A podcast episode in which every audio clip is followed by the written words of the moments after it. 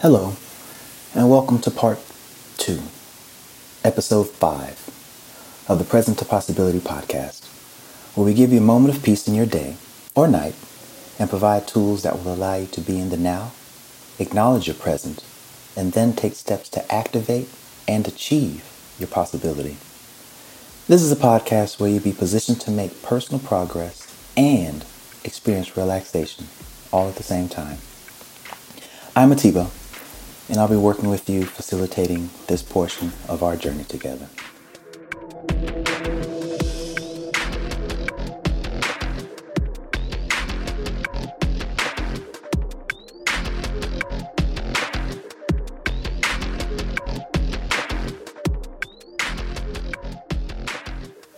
So up for discussion today, we have consideration of the relationship to self. How do you relate to yourself? What do you see? What do you envision as being your present version of yourself?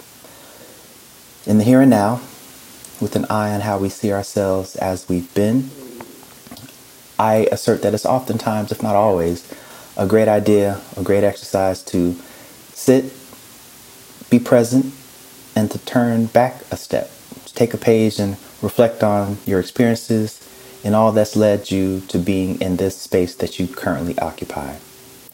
Your present self is how you interface with the world around you.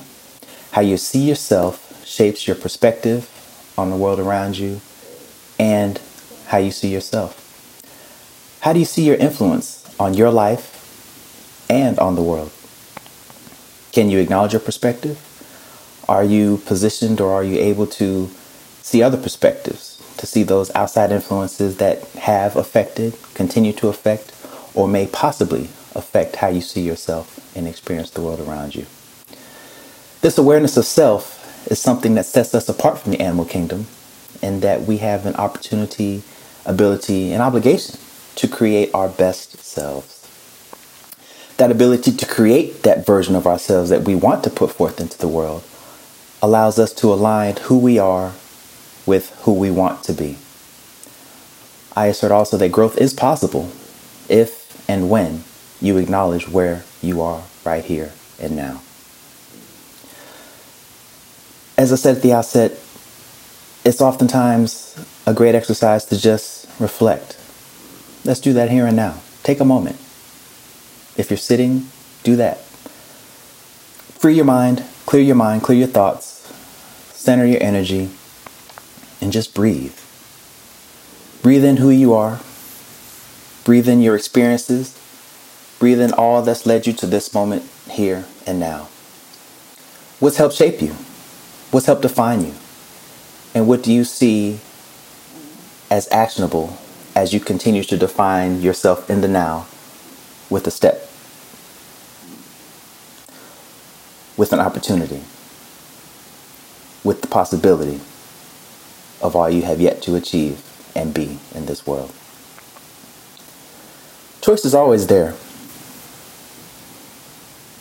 Oftentimes we cannot make a choice if we don't know what road we're on.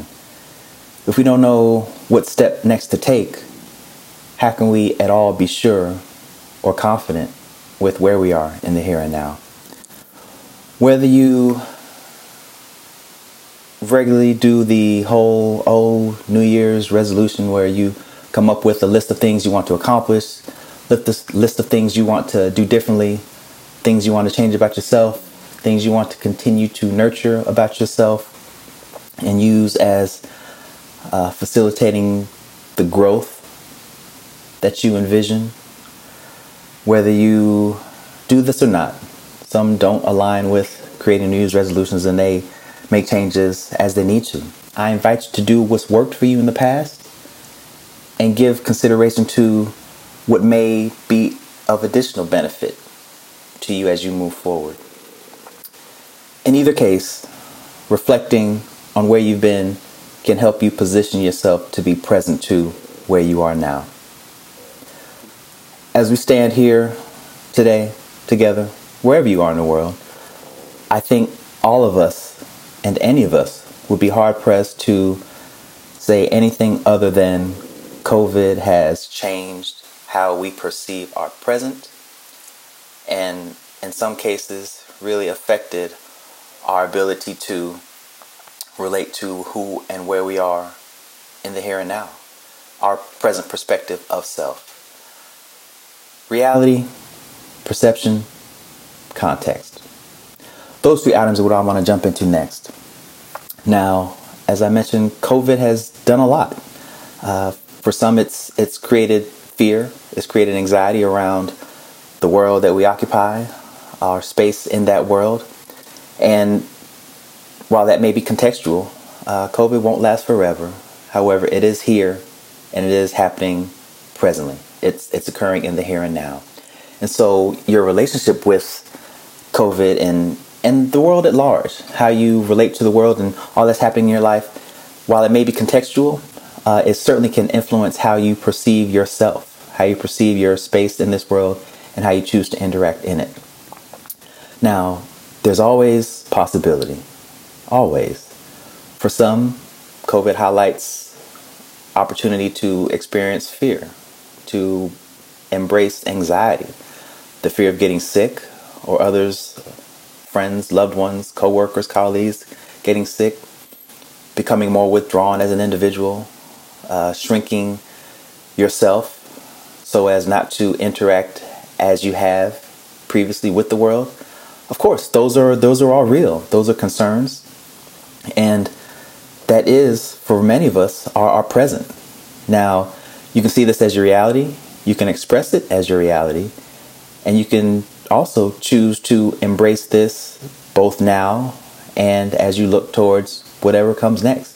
You can be reactive. You can continue to assert that, hey, I'm being who I am because of this, that, or the other. COVID was the example that I chose to draw from. Now I ask you this. What other choices do you see opportunity to embrace?